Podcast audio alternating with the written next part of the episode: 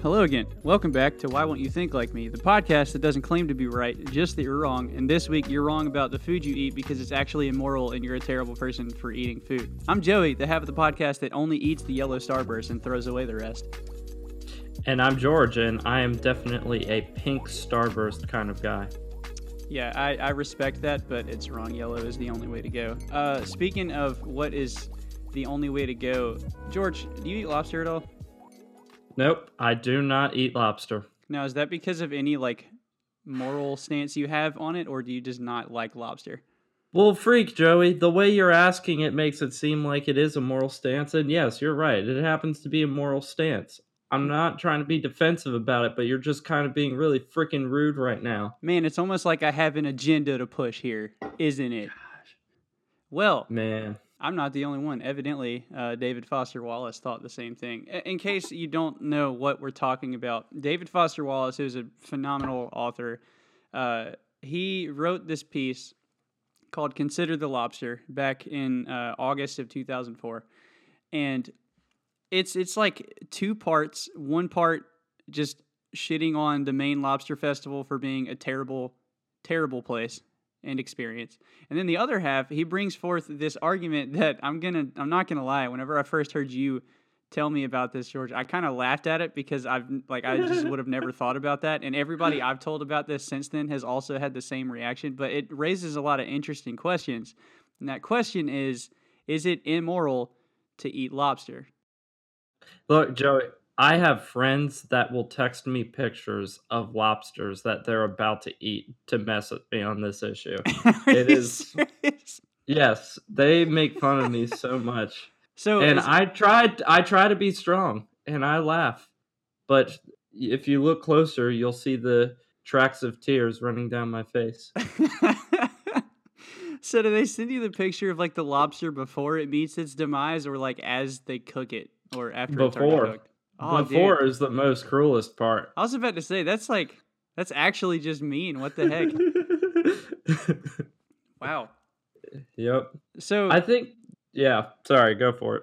I, I was just gonna say I've never I don't even think I've ever eaten lobster in my life, and that's not for any kind of moral withholding that I have. It's only because when I was growing up, it was always considered, and I guess it has been for a while now. It's always been considered like a posh, rich food, and I was always more of a just give me a cheeseburger and bacon kind of guy, and I just didn't care because I thought it was really pretentious. So I never bothered with it. But it's not like I ever had any kind of uh, any any kind of mental block stopping me from eating it. But it's it's also another thing that I don't.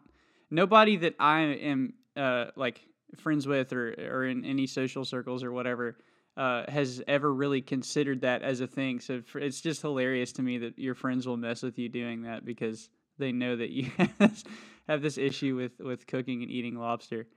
One of my friends' family restaurants that he goes to on a regular basis is uh, the the the Red Lobster. That's that's where they go to eat for family dinner. Why? Ho- so they my only question about that is why do they hate themselves?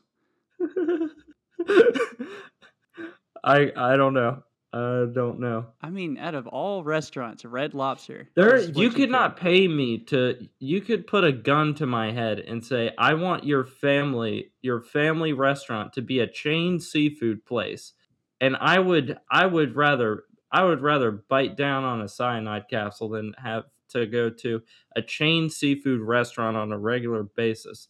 That is disgusting. like that that's the so like red lobster being your favorite restaurant to go to would be like living in the exact center of the state and going to a restaurant that advertises fresh caught seafood. No. I'm sorry. That's just not what you're getting. You're getting the equivalent like the seafood equivalent of a mcchicken.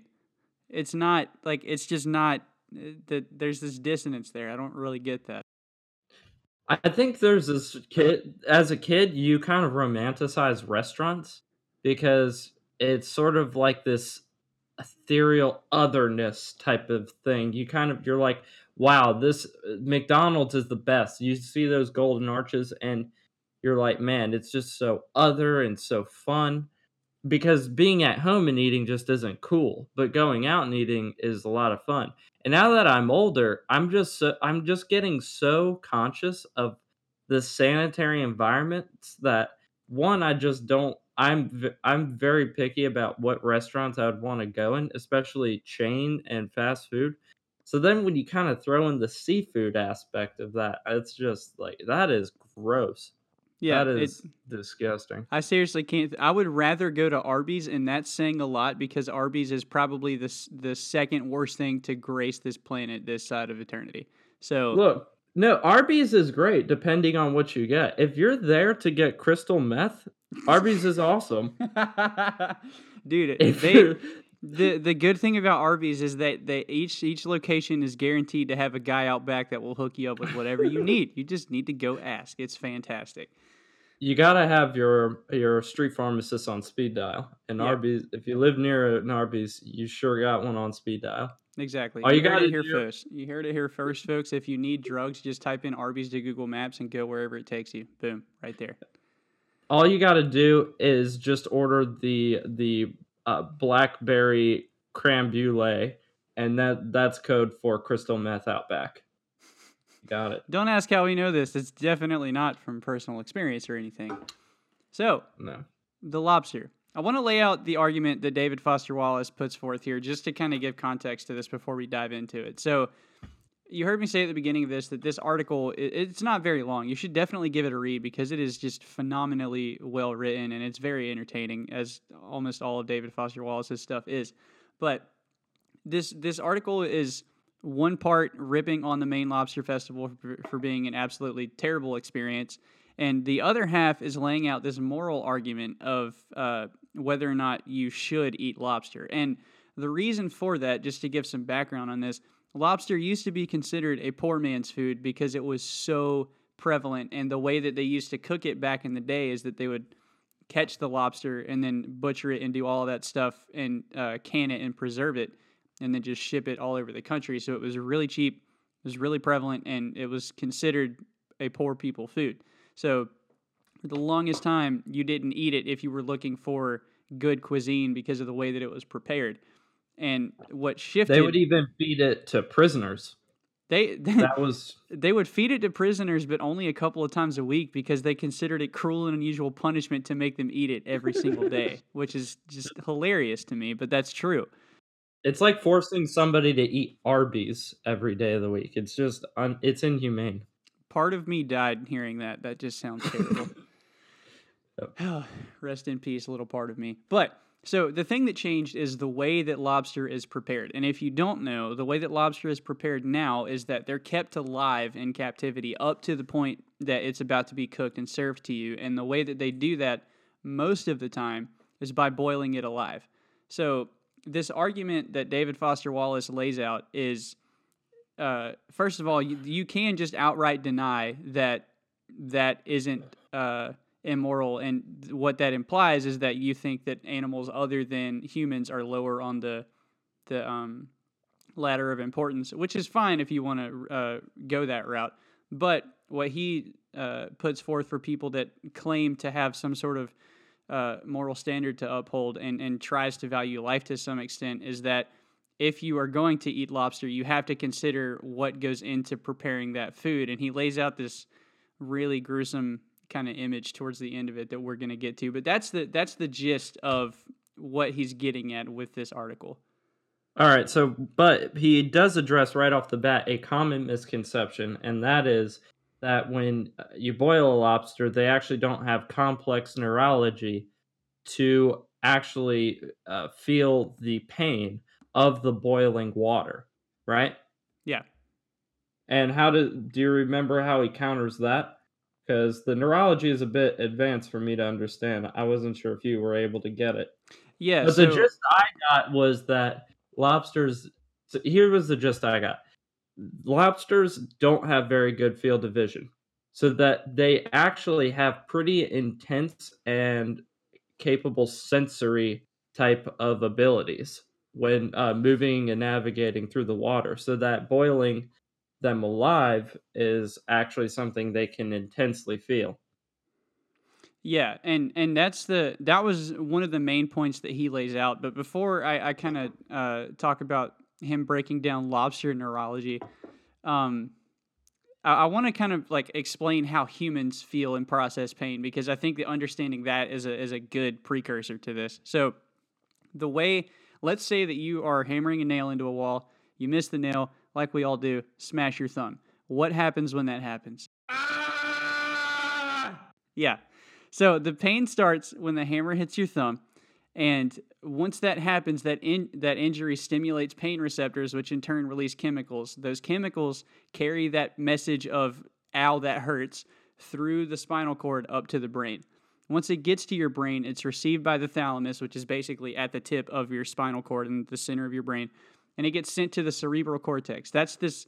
If you've ever seen like a cross section of uh, somebody's brain in like a science class or a science textbook or whatever, there's this thin outer layer of like darker gray. That's what the cerebral cortex is. It's this thing that surrounds your brain and it's folded. Uh, that is the part of the brain that actually processes that message, and then once it's processed, it gets sent to the appropriate pra- place, which in this case is the parietal lobe. That's one of the four sections of your brain, and that's what processes pain. All of that Okay, happens so- basically instantly. Just just to clarify, the cerebral cortex is not the thing that Matthew McConaughey and Anne Hathaway went through in Interstellar. No, no, not at all. It's close. Okay. Not the cerebral cortex, though. Is the cerebral uh, menin- meningitis. Mm, Yeah. Barely know her. Science. So that right there is is how humans process pain. That's a very basic explain like I'm five understanding, but that's what essentially happens in our bodies when we process pain. So the idea that a lot of people have in their heads, and this is something that I even thought for the longest time too, is that in order for something to ha- be able to experience pain, it neurologically has to have this makeup and these elements of a brain. And we know that the smaller and less complex than a, that a mammal or fish gets, the less of these uh, elements of their brain that they're going to have. And the argument is that, and this is something that uh, David Foster Wallace addresses uh, about halfway through this as well. He was talking about a conversation that he had with a taxi driver while they were riding to the event. Uh, and the taxi driver said, quote, there's a part of the brain in people and animals that lets us feel pain, and lobsters' brains don't have this part. And based off of what I just explained, the part of the brain, quote unquote, that he was talking about is the parietal lobe, not the cerebral cortex. That's just what processes the message, but the parietal lobe of your brain. And that was what Matt Damon had to go through to get back from Mars. yes, exactly. He had to get through the parietal lobe to get back from Mars, which is why he passed out. Mm. True facts. So, uh, and and Foster Pri- Wallace. pri- priority loop he had to get through. Yeah. yeah. So Foster Wallace addresses this in the next sentence after that, and he talks about the fact that that science is incorrect in a lot of different ways, um, but then brings up another uh, thing on an IQ quiz that he found at this this specific year of the Maine Lobster Festival.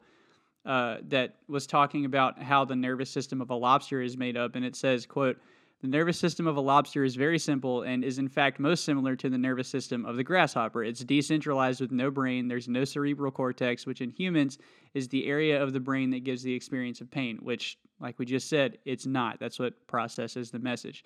And again, he talks about the fact that it sounds sophisticated. It's not. The the evidence in the latter claim is either false or just fuzzy and not proven. Um, and basically, what he's getting at there is that this idea that a lot of people put forth that lobsters and fish don't have this thing that lets them process pain is not true at all. Well, it's like saying that uh, that fish. It's sort of like saying fish don't uh, walk, and obviously they they don't walk, but they still move. There's still motion capabilities. We both have motion capabilities, but they look different. So for one animal, if pain looks differently in one animal than another, then that shouldn't surprise us. It doesn't have to have the exact same makeup and and material for it to produce the the same outcome. I guess or at least for there not to be a similar outcome. At, at least uh, that that's what kind of makes sense in my mind. Yeah, and that that's a um, I think that that's a really good way to uh, put that too, because just because something doesn't look the same in one species as it does in humans, for example, doesn't mean that that, that thing doesn't experience what we do. And this is this is where uh, Foster Wallace starts to really lay out this argument. So we've established that lobsters don't necessarily have the exact same brain makeup that we do. That's fine. They're like our brains are folded because they're more complex. Lobsters' brains are just smooth and rounded, but they still can process pain. And he he goes through this rather uh, rather gruesome type of uh, example that he he lays out to explain what this looks like. And he he presents this idea that I think is pretty remarkable because it kind of contextualized this for me when I first read it. And that idea is that the sensation of something isn't based so much on the makeup of it. And the the reason why I think so many people eh, have approached it with that uh, that mindset beforehand is because we can't communicate with a lobster. Like if I ask a lobster what it's feeling, unless you're Jordan Peterson, the lobster man himself, you can't communicate with it. So they're not going to be able to say, "Hey, man, I'm straight up not having a good time right now." Like it's not going to be able to do that. So you have to kind of infer off of other things. And the idea that he puts forth is that let's say that you have a let's say that you have a child, for example, that can't communicate with you but does something to get itself hurt. What's it going to do? It's going to cry. It's going to make noise like it's not enjoying itself. And you're going to say, oh crap, that child's hurt. I need to probably do something to help it. You're not going to say, its brain isn't developed enough. It can't actually experience pain, but what it's doing right now kind of simulates pain. So maybe it's pain. I don't know. You wouldn't do that. You're immediately going to say, oh yeah, it's experiencing pain. So I'm going to do People do who don't recognize their children are crying are wrong. It's an archetypal lobster-like response. It's a response stimuli. It's gonna it's gonna start drooping and doesn't wanna doesn't wanna fight and it's gonna run away from everything because it lost this one fight. That's lobster hierarchy in a lobster shell. You know um, what I give my baby when it's crying? Serotonin. I just shoot it up with serotonin. I couldn't remember the name of the chemical, but that's that's that's probably a really cr- cruel like World War II era German experiment that they've done somewhere that I don't want to know any backstory on. The um, Nazis um, invented aliens, man. Yeah, it's let's just be real. Still, they are still a, up there on the moon. They they made a deal with the uh, eleventh uh, dimension aliens, and uh, they they accidentally opened up a portal, and we've been making uh, movies about Nazis yeah. They man, they jumped way up the ladder. They went from talking to the fourth dimension to the eleventh. That's pretty impressive. Man, it'd be kind of hard to say you were sorry for World War II and everything if you actually discovered aliens. It'd be like, yeah, we did a lot of wrong, but man, we we opened up a portal and got to talk to aliens, man. like, that's a sci-fi movie waiting to happen. Oh my god. That's it kind, I don't know what that was, but I guess it's sort of confirming that they didn't discover aliens. Yeah. It would just be really hard to say you were sorry if you discovered aliens. It would be totally eclipsed. In fact, if I was on the uh, Nuremberg trials for for all the crap I did during World War II, but I discovered aliens, I would I would totally use the alien defense. Be like, look, I did a wrong a lot of wrong stuff, human rights and all that. Totally dropped the ball. But I discovered aliens last. So week. you can't really get mad at me for that. Let's just weigh the pros and cons here. Oh my god, that's a that's a whole nother episode that we could definitely get into. But so getting getting back to the lobster, Foster Wallace starts talking about. Uh, he, so he's debunked the claim that neurologically lobsters don't have what they need to feel pain let's look at what actually happens when you cook a lobster. And he, he gives this example of a chef getting ready to cook a lobster. And what happens, he, he looks at pain not so much at, from a neurological, does this thing have what it needs to process it, but on a more basic fundamental what what actions is this creature exhibiting when it's when it's uh, exposed to what we would consider a pain stimulus and does it look like it's doing something that makes it feel pain? If so, it feels pain. Does it not? Then it either doesn't or it doesn't care about it. And that's another thing that he, uh, when, when he brought that up, I was kind of it's not a thing that I had ever thought about before, but let's say that you have somebody, he, he brings up uh, old lobotomy patients. That is just a terrible, terrible solution to a problem. But the uh, what would happen with a lobotomy is that essentially you like just neuter the part of the brain that allows you to have emotions and feel and uh, process things um, on an emotional level. So you essentially just become apathetic to everything. So you could still experience pain, but you wouldn't feel anything about that pain. It would just be there. Like you're not going to react to it in a way that says, "Oh, I want this to stop." It's just like if it started raining on you and you don't care if you're getting wet or whatever. Yeah, and this is where people talk about humans having the highest level of consciousness. There's uh, there's it's one thing to have certain feelings and reactions going off. And it's another thing to be connected to those and experiencing those in connection with you as a person. Uh, for instance, if you see a lot of movies where there's like a beehive consciousness, uh, there's a so the, usually what happens in for instance, okay, Stranger Things. I I just rewatched it, so it's kind of fresh in my mind. So there's uh, the whole demogorgons are connected to this beehive consciousness, which means that there's one super being that is in control of all these little ones. Now, uh, what it appears on the show is that if you kill and harm one of these creatures, there's some sense in which the whole group feels them, uh, feels the, these reactions. So really it's not the individual demogorgons that are experiencing pain. It's the beehive consciousness. It's the central nervous system altogether that really feels it. So if you were to kill one of the demogorgons or even torture it it really would it doesn't mean it would be right to torture it. That's not what i'm saying but what i'm saying is it wouldn't necessarily be pain to that individual demogorgon it would be pain towards the beehive consciousness. So what you're saying is we need to kill all the demogorgons. So what you're saying is you're you're a lobster inside a tank about to be boiled alive, and that's Western civilization. Yes. Makes sense.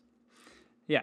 So and I think that that hive mind example is actually a really good point of that, and it it just contextualizes pain in a different way because the way that at least I always traditionally viewed it was if I get hurt by something, can I say to you, ow, this hurts? That's the thing that denotes whether or not it's painful. But I mean, he Foster Wallace here is just looking at it on a much more fundamental level. Does a creature react to what we would consider a pain stimulus, yes or no? If it's yes, it experiences pain, maybe in a different way, but it's still there. And, and like, you wouldn't say, for example, that like say that you have a dog that you accidentally step on their paw they can react to that as painful but your first response is going to like first of all probably cry inside because you can't explain to your dog how sorry you are for accidentally doing that and that it was an accident. But secondly you're going to check to see if they're all right because they are exhibiting an action that says hey i'm hurt. You're going to make sure that that looks okay and that it's fine. Um, so let's say that you're about to cook a lobster. You go and pick one out from the store got the one you want its claws are all uh, taped up, and the reason they do that is because they get really stressed out in captivity and will start to just claw at each other and kill each other uh, under the stress of that. So they they bind their claws up so that they can't do that. They just kind of sit there under stress in captivity. You get the one you want. You bring it home. Now you're about to cook it. Let's say that you're just going to do it for uh, ease of example's sake, the most basic way, which is boiling it. There are a few other ways you can do it, uh, and we'll probably get to why those are also not as humane as you might think. But you're about to boil the lobster. What's the procedure there? Well, get a pot, you get your water boiling. Once the water's boiling, you drop the lobster in. That's you just boil it alive. Uh, and just to give you some science behind that, it, it's typically said that it takes anywhere from 45 seconds to a minute for the lobster to actually die in this boiling water. But what happens before it's dropped in there or while it's dropped in there? This is the part that gets kind of gruesome because Foster Wallace is talking about experiences that he's heard from some from some chefs and from uh, things that he's um, uh, experienced himself, and that he talks about three things that the lobster might do, and that's one resisting trying to get into the tank by like floundering floundering around and clawing and stuff and trying to get out of that situation. The second thing is like clawing onto the side of the pot so that it can't fall all the way in, kind of like uh, if you were trying to climb up over something, you would be holding on to it exactly like that. And then the third thing is after you drop it in the pot, it's thrashing around, trying like clawing at the lid, trying to get it off. All things that, and George, correct me if I'm viewing this wrong. To me, say yeah, it's probably not enjoying the experience it's going through right now. Yeah, I well, so I would say yes, probably, but there is an aspect that being reactionary isn't the same as experiencing isn't this the reactions alone don't prove it but the reactions coupled with the science of what we know about what a lobster experience to me suggest that it is experiencing pain. For instance you can react to something without being fully aware of what you're doing. If you do the whole test the knee test at the doctor's office they take that rubber hammer and they hit you on the knee and your leg flings up it could be an inst- an instinctive uh, type of reaction to pain. They try, they're experiencing pain, so they try to get out, and uh, they they know it's a bad situation. So yes, that does suggest that it's starting to get out, but it doesn't necessarily on its own prove that they are actually experiencing pain. But coupled with what we know, yes, I would say they are feeling pain. Yeah, and that's a, a really good distinction too, because I, I, like the way that Foster Wallace presents that argument, but it, I also agree. I don't think it's deterministic in and of itself. I think that it also has to be coupled with what we know about uh, crustacean neurology, which is not a thing I ever thought that I would say in my life, but I just did. So I'm checking that off the bucket list. So uh, at that point, and, and he even cites the fact that some chefs, after they put the lobster in the pot, will just – leave the kitchen until the deed is done, which to to me suggests to that person that they know that there's something wrong or, or something off about what they're doing. Uh, now, but why do they do that? Why do they cook it that way? Well, so, they're. I think one of the reasons is one of the things that's uh, attractive about eating lobsters is that it is fresh so boiling it immediately and even alive is seen as it kind of adds to the freshness of it all. I would like to add though that depending on how the lobster is treated beforehand also determines of how well their well-being is leading up to the point of their death.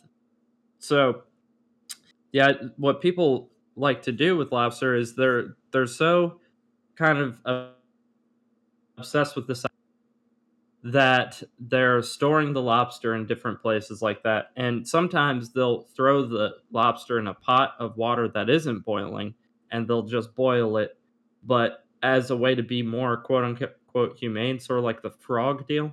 But that ends up not helping because the lobster is likely suffocating in the water because the water isn't actually what's true to uh, their environment. Right. So, yeah the obsession with the freshness leads to even more harm to the lobster's well-being. Yeah, and, and I mean it's that's also uh, again part of the appeal and part of the reason why it's become such a renowned like uh, like upper class food is that lobster is basically treated now like steak of the sea. Uh, it's very much a delicacy in that regard, and again, the reason for that is because you want it to be as fresh as possible, which is why you'll see it alive up until the moment that it's getting cooked.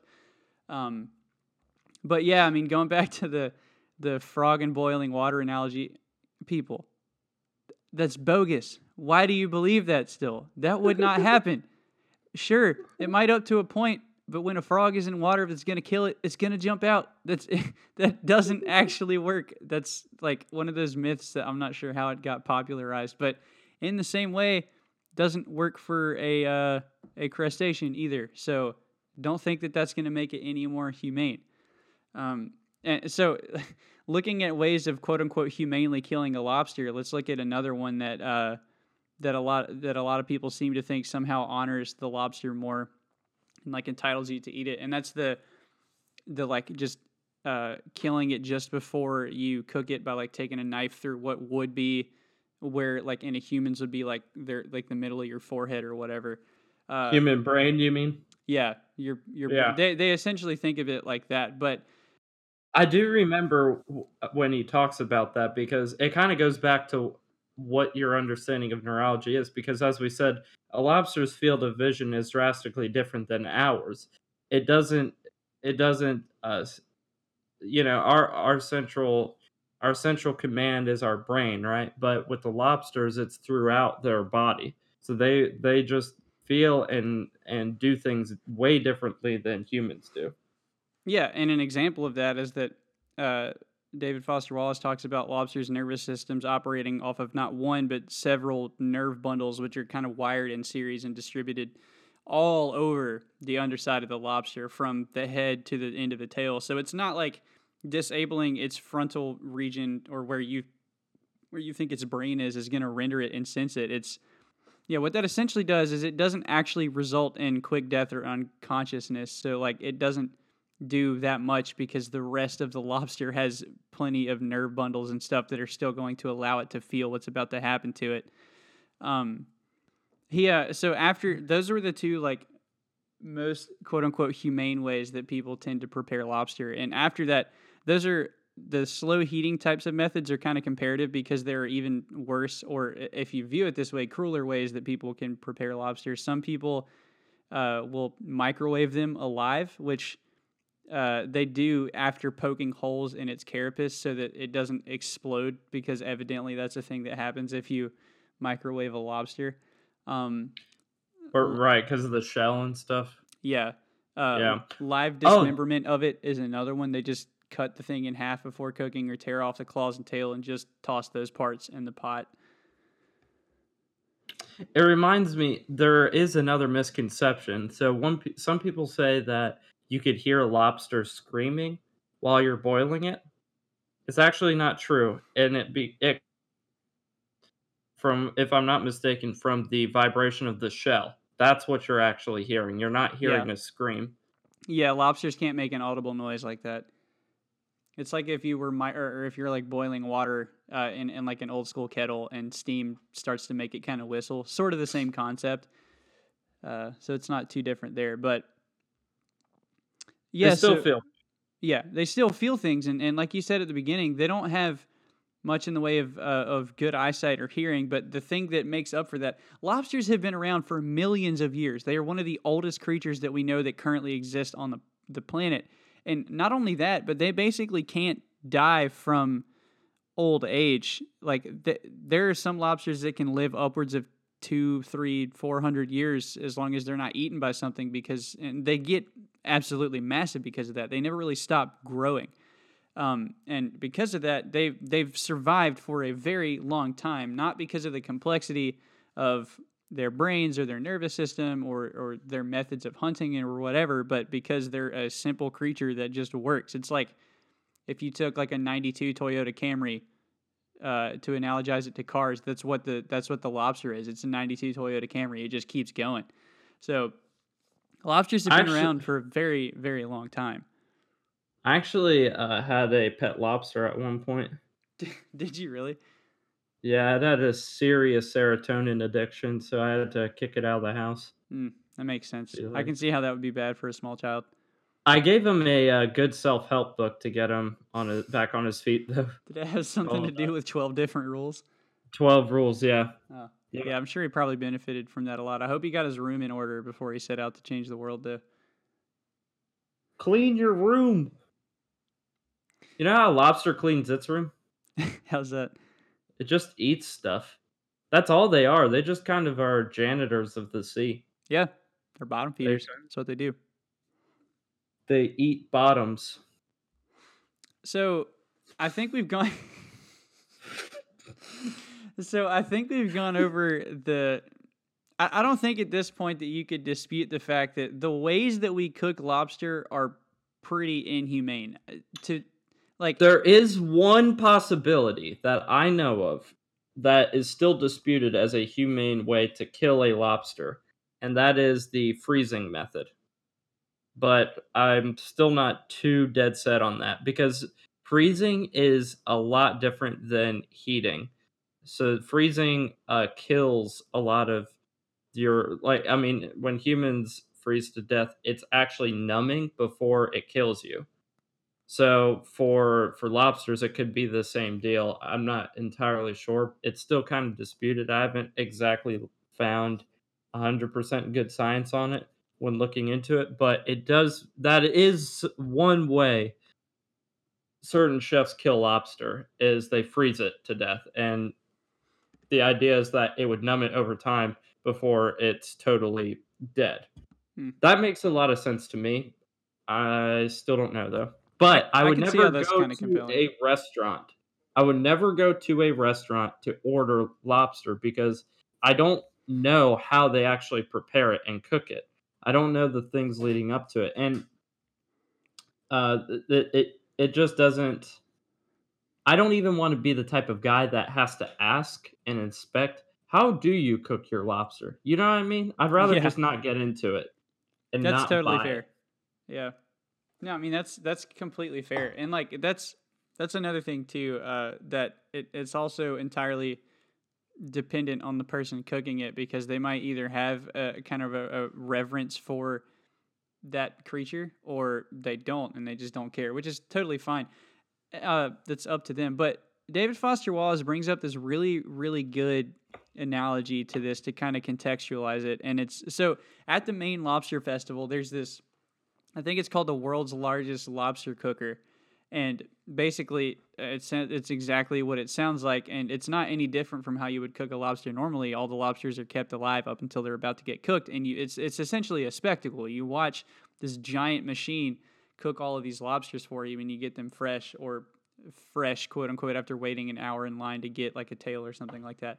But he analogizes it to let's say that you were at a carnival that uh, was about beef and the the main attraction was the world's largest beef cooker and they did this in the same way where they just had all of these cows stored somewhere uh, that were getting slaughtered right there in front of all of these people to then be brought out and cooked to you as fresh as possible I, I don't think it's far fetched to say that most people would view that a lot differently. I don't think that everybody would get on PETA's side and want to start protesting it, but they would have a lot of problems watching that, would they not? Yeah, I think so. I do think there's a tad bit of hypocrisy that people have uh, when it does come to animals, though. A lot of people will talk about not being okay with, they would never kill an animal, but they're totally okay eating animals. And I think there's a tad bit of hypocrisy uh, with that. I think it's understandable if you don't think it should be a sport. That makes a lot of sense. But in terms, there is a cost to the animals you eat. So you have to be okay with them dying. You can't, I don't think you can condemn other people for hunting and providing that service. But the idea of making that a spectacle does seem very wrong and perverse in a lot of ways. Uh, and, and even showing if people have problems with the way you kill the animal, that makes a lot of sense too. So I just want to provide that distinction. Yeah, I, I mean, I think that's a, a really good point too, and and also like I don't want this to come across either as like us being paid off by PETA saying, "Hey, don't eat meat." the The point at the end of all of this is just answering a stupid question: and is it moral to eat lobster or not? But the there, there's there's a there's some mental gymnastics that you have to do with with it either way because you don't see us having the same conversation about eating beef for example. And part of that is due to the way that it's prepared and part of it isn't. That's entirely different. But there's there's still regardless of which side of the fence that you're on that there's some kind of mental gymnastics that you have to do where you draw a line and say like it's okay to prepare this type of meat because it's more humane the way that it's killed as opposed to this thing which is kept alive in captivity up until it's about to get eaten. And regardless of which side of the fence you land on on that that's totally fine but depending on your stance there are some things that are going to land you more in the camp of being hypocritical towards other things and that's a thing that you kind of just have to learn to be okay with because it's impossible to unless you want to go full vegan which i mean more power to you but why? Um you can, but unless you want to do that, there's not really another way to get around that. So this isn't kind of a directed attack at people that eat lobster. It's just kind of examining that question. But um, if you're gonna be vegan, you're gonna have to just really rework the marketing on that. Yeah, because the whole vegan yeah. movement is still kind of steeped in arrogance. Yeah, so. you're, you're really gonna have to change the branding because it's just not working, man.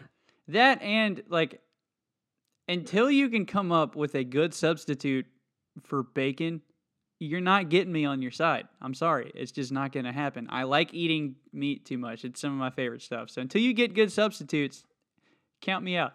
But yeah. And, and the whole point of this exercise is yes, there are probably broader implications beyond lobster. There are probably very wrong ways in how we eat other animals. But what David Foster Wallace is doing is he's zooming in on one example and if we just considered the cost of the way we live just a little bit, became a little more self aware, it might make us a little more grateful, even if we still land on the side of it's still okay to eat lobster. I don't think it is, but it does at least provide a way for us to think what is the cost of what we're doing? Killing an animal to me is fine but there is a cost to it. There is bloodshed. Yeah, and... the cost is about five ninety five at McDonald's. but no, I mean, I think that that's a really good point, and it almost kind of harkens back to this like Native American sort of uh, spirituality of the hunt, like reverence that they have for life. When you look at the way that uh, Native American tribes would um, hunt and treat the land and the animals that they uh, sustain themselves off of, they had this sort of reverence for it because, like, there's this uh, there's this saying that uh, Native American tribe, and this may not be 100% accurate, but I uh, it sounds good, so I'm going to use it as a confirmation bias thing. But I think that it is true. I need to find a source for it, but there's this thing, uh, this saying that Native American tribes felt responsible for the land that they used for the next seven generations, and so they made care. They made sure to take really good care of that uh, that land, and that that extended from as little of a thing to like what they did with their waste, all the way up to how they hunted, and it was never out of excess. Like you can look at it as Native American societies weren't capitalistic; they were. Um, they were only like hunting to to meet a uh, demand, not to make excess or to make a profit.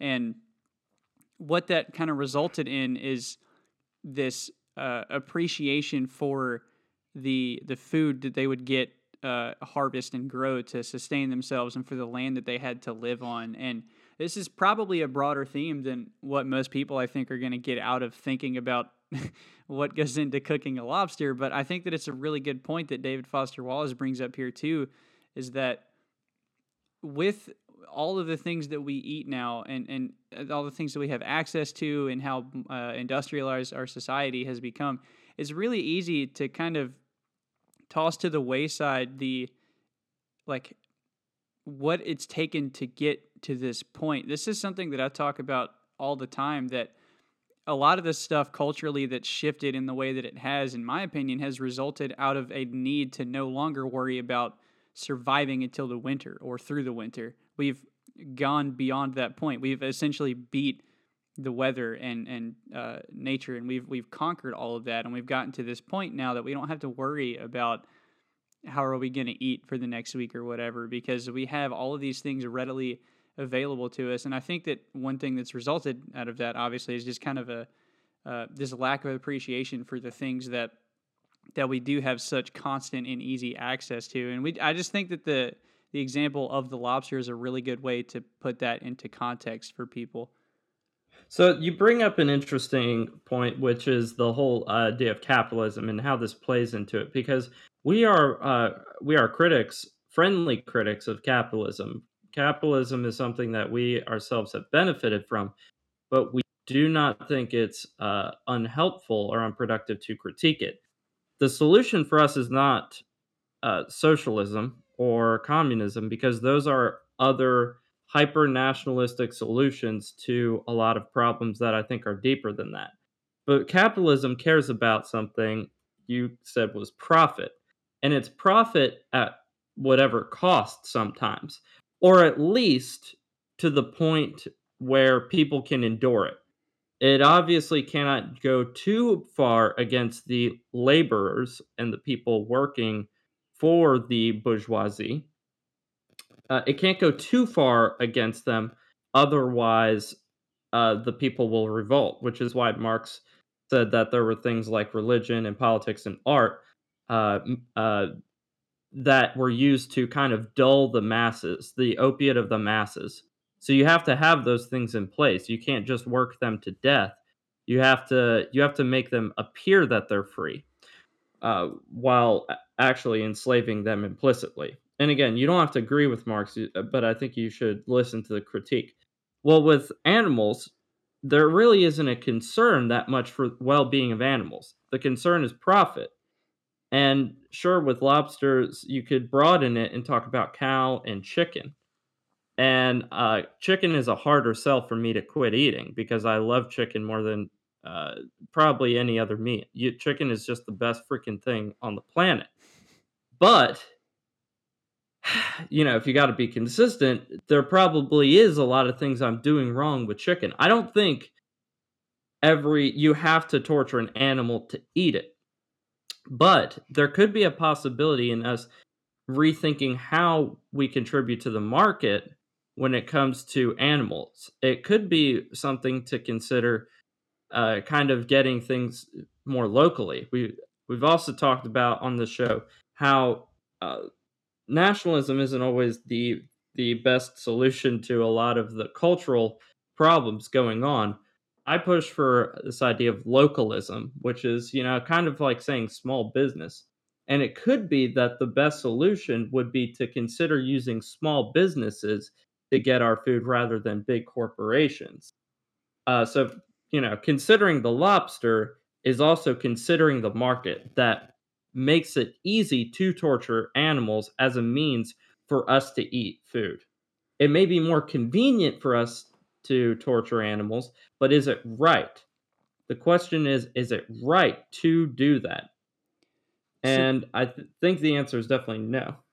Yeah, and and again, I mean, I, I think that this brings us to an interesting cross cross point because we have to acknowledge that it's either moral or immoral to kill and eat lobsters in the way that we do now, which I think that we would both agree is. And then if we say that, how far does that extend out, and where does the the morality of that start or stop to other living things that we kill? And again, like you were just saying, that entirely is subjective to what your definition of um, morality is, and like how that applies to animals, but at the end of the day, I mean, there's going to be some fault in your logic if you don't take that example and apply it to everything in the exact same way and be consistent with it. And I'm not saying that that's wrong. It's just kind of a fact of how that works. But I, th- you you brought up a really really good point, looking at how that affects the market too. And I think that this is kind of the most important overtone to this whole thing in that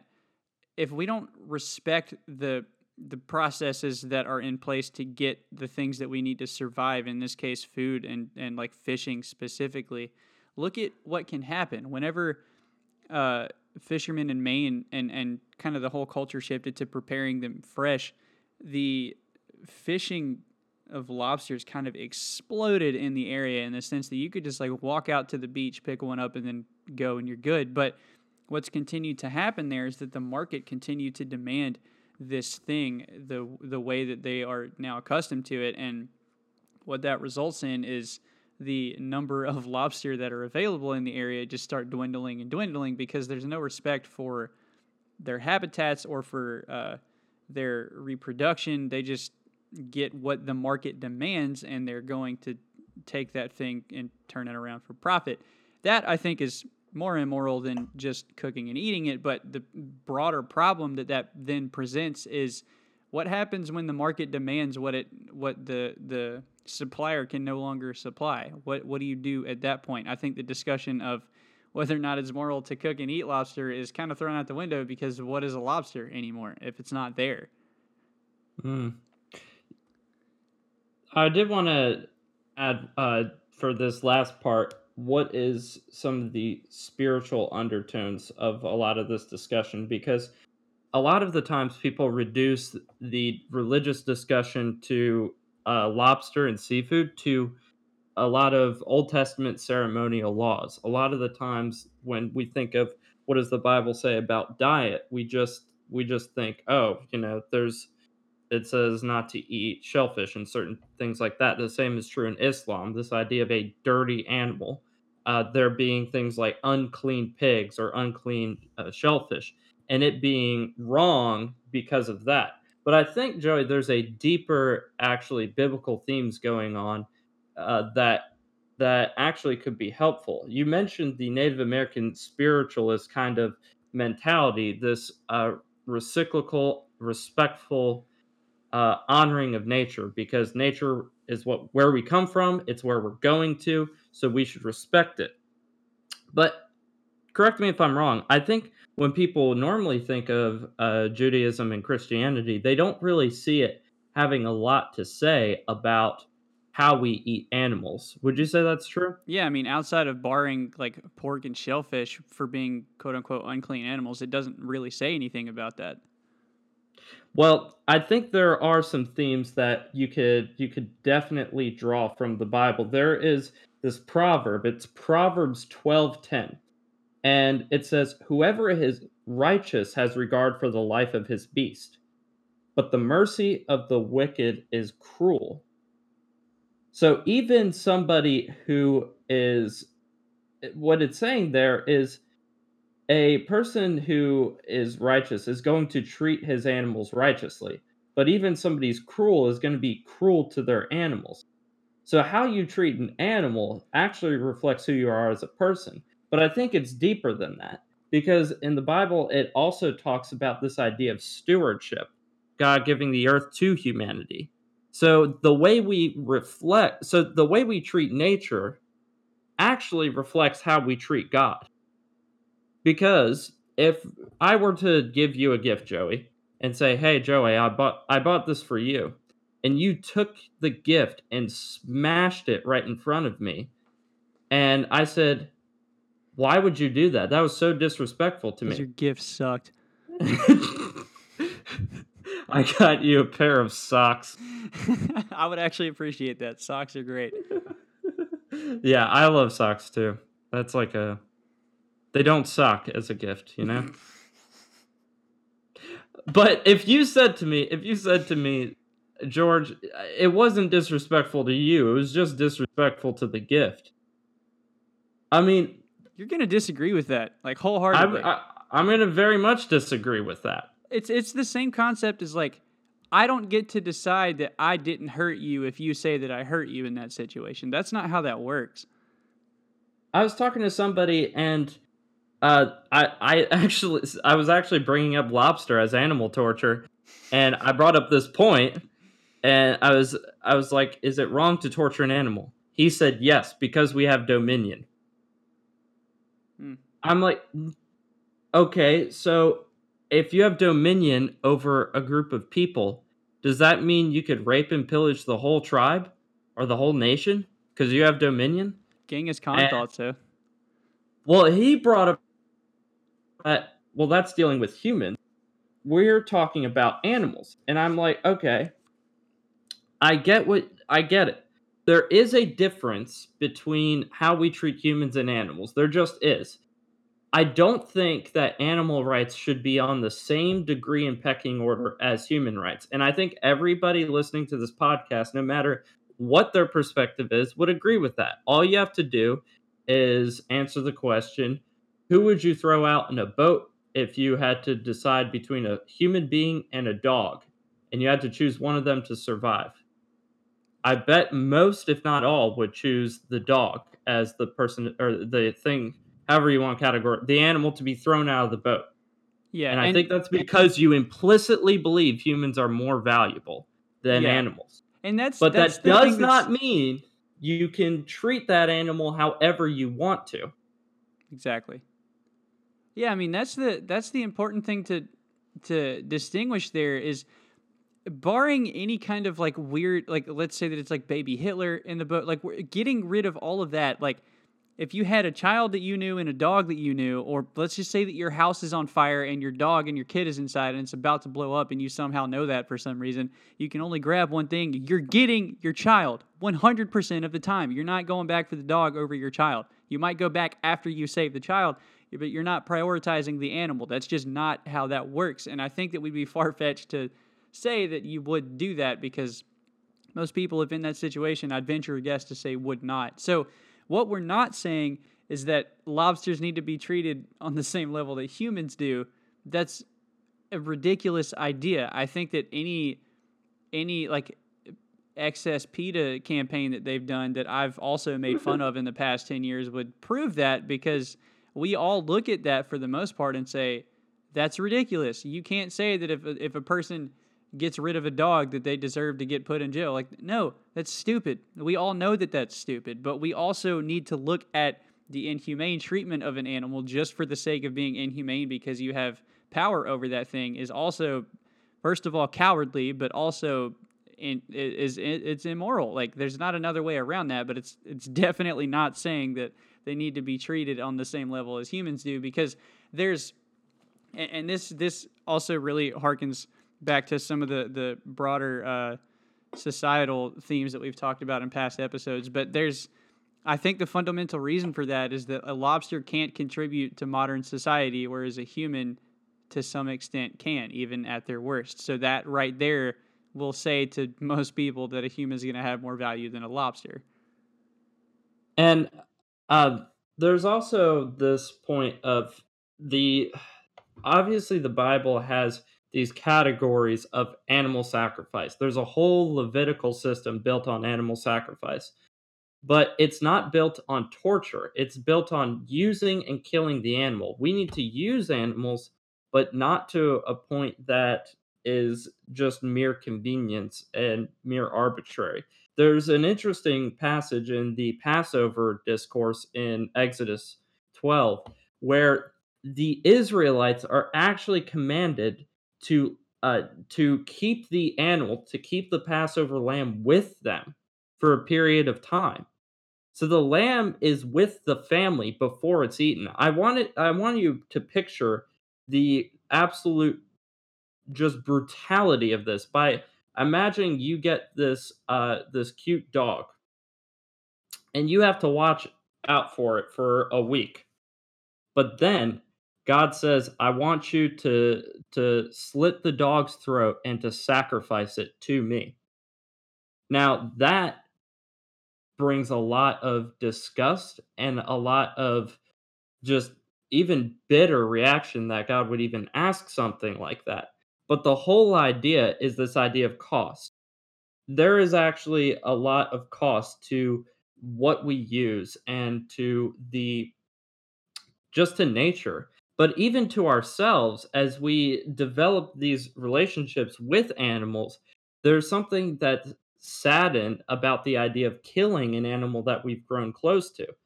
And that whole picture of loss and cost comes to fullness in jesus when the disciples had been with him for three years three years until he offered himself as a sacrifice.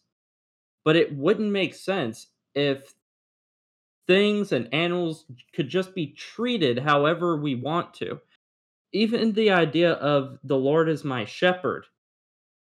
If if a shepherd could just beat the crap out of his animals just because he can, the analogy the Lord is my shepherd does not make sense biblically. Because the whole point is that oh, a shepherd takes care of the sheep. No, the shepherd doesn't, you know, treat it like his own kid. It doesn't it certainly kills the animal eventually and uses it, but the idea is that there's this protective sovereignty that you have over your sheep if if God has called you to be a shepherd. So there are actually deeper biblical themes that I don't think a lot of uh, Christians unpack when talking about animal rights, and I think they I think they could certainly do that better. Um, but yeah, that was a lot. Yeah, look, at the end of the day, we're not telling you what you can and can't eat. That's ridiculous and absolutely makes no sense. And we're not telling you what is right or wrong to eat. If you're a vegan, great. If you're not a vegan and you like eating meat, you're an omnivore, also great. Do what you want. Just all that we're telling you to do is think about the impact that what it takes to get something to your table or uh, to a takeout box or whatever. Consider what that has, where it comes from. Consider the lobster.